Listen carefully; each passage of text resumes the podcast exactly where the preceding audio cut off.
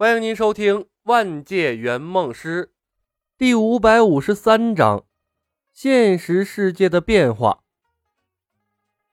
负责我的圆梦师很好的，沈冲点头道：“很尊重我的意见。”尊重？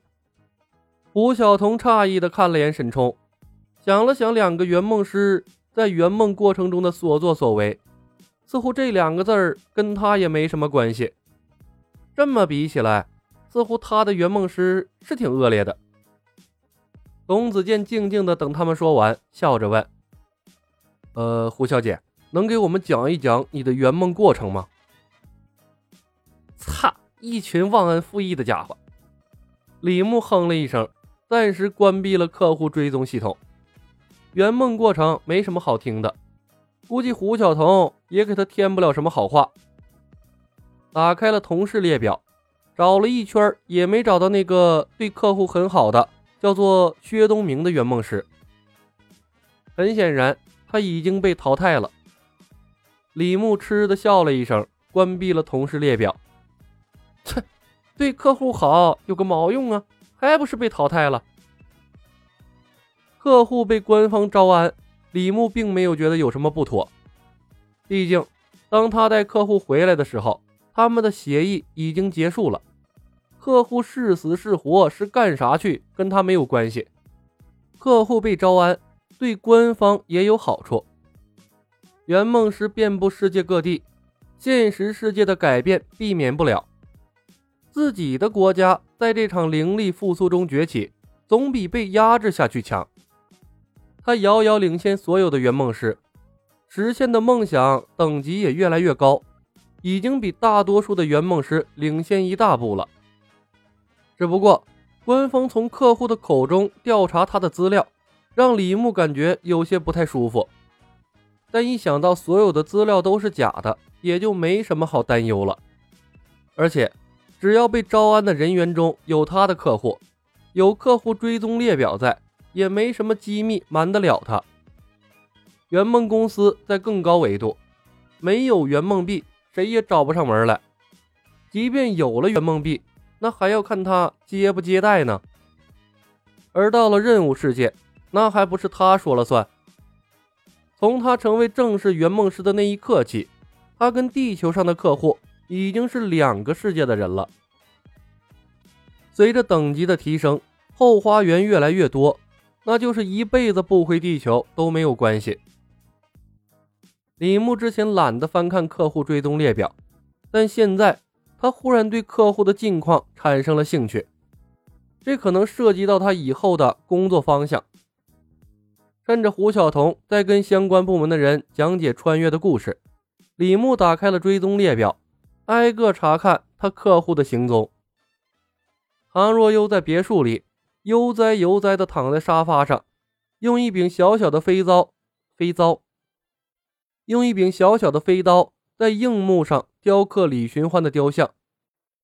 他在雕刻的过程中，看着逐渐成型的李寻欢英俊的面容，偶尔会发呆一阵子，应该是怀念和李寻欢独处的那短暂的美好时光。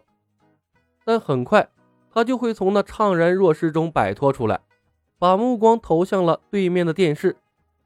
电视上是一所幼儿园的监控画面。那和李寻欢一个模子刻出来的小家伙已经上了幼儿园，正在老师的带领下和一群小朋友做游戏。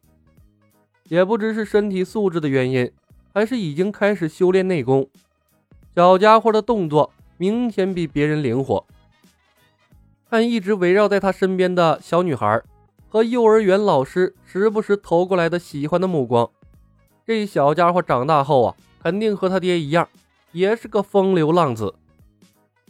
唐若悠的生活很平静，并没有被外界打扰。魏子琪上了中学，端坐在教室里，正在上数学课。数学课的知识对他来说有些枯燥，他单手托腮，眺望着窗外的操场，手里转着一根笔，动作流利，就像是转蝴蝶刀一样。旁边的小男生则目不转睛的。看着他的侧脸出神，被李小白历练过的客户都别有一番韵味，一眼就能看出与众不同。雷神苏汤在电脑前敲敲打打，专注的工作。雷神之锤放在旁边的桌子上，他的生活也没受到打扰。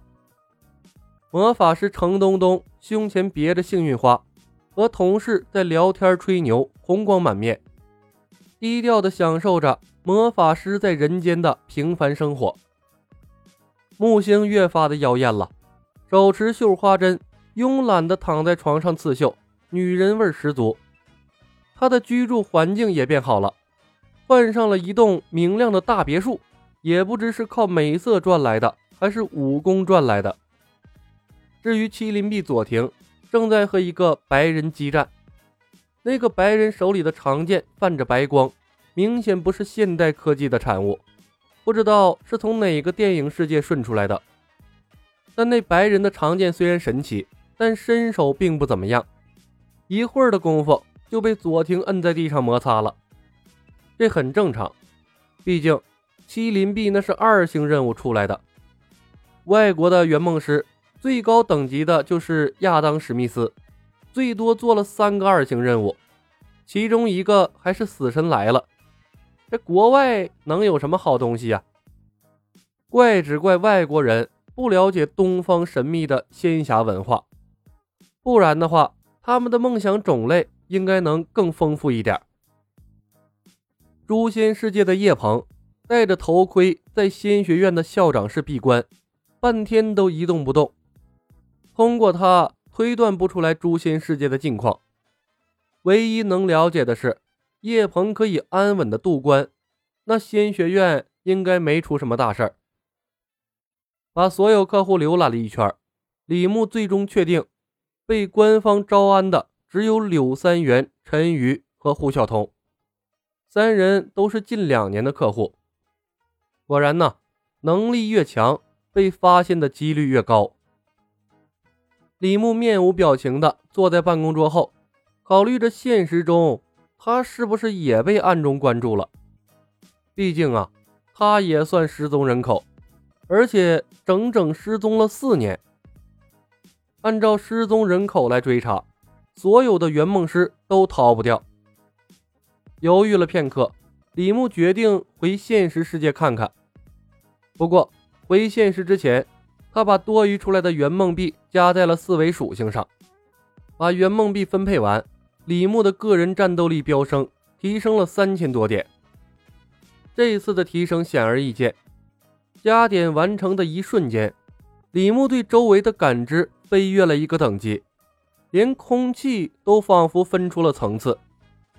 他眼前的景象仿佛镀上了一层新的色彩，智能飞剑上锻造的波纹，英雄无敌世界宝物上丰富的色彩，之前注意不到的细节，清晰的印刻在他的眼睛里。他下意识的闭上了眼睛，手指在空中轻轻的划过，空气被搅动的波动打击在他的皮肤上，耳朵里传来细微的声音，鼻腔里。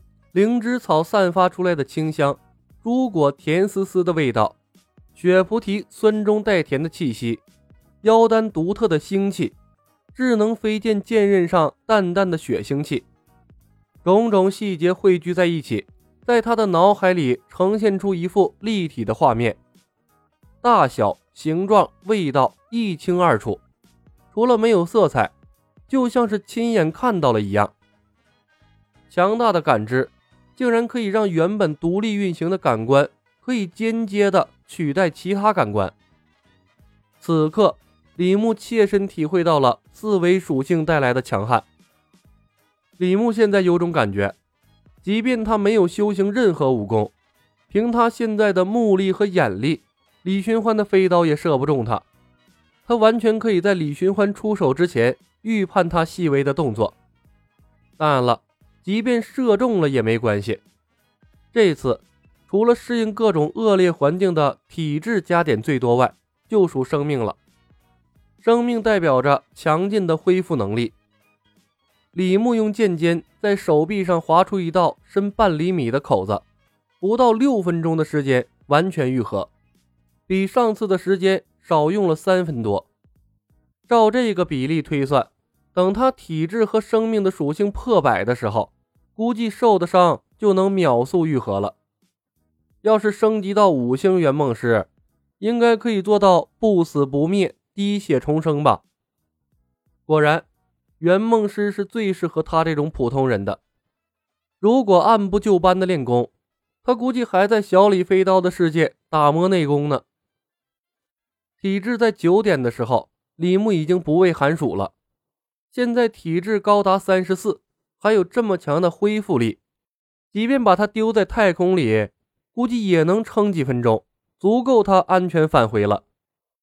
要知道，普通的宇航员暴露在太空里可以支撑五到十秒，他现在的体质比普通的宇航员强太多了。脑海里突然冒出了这个想法，李牧愣了一下。果然呢，在他的潜意识里，已经开始为银河护卫队的任务做准备了。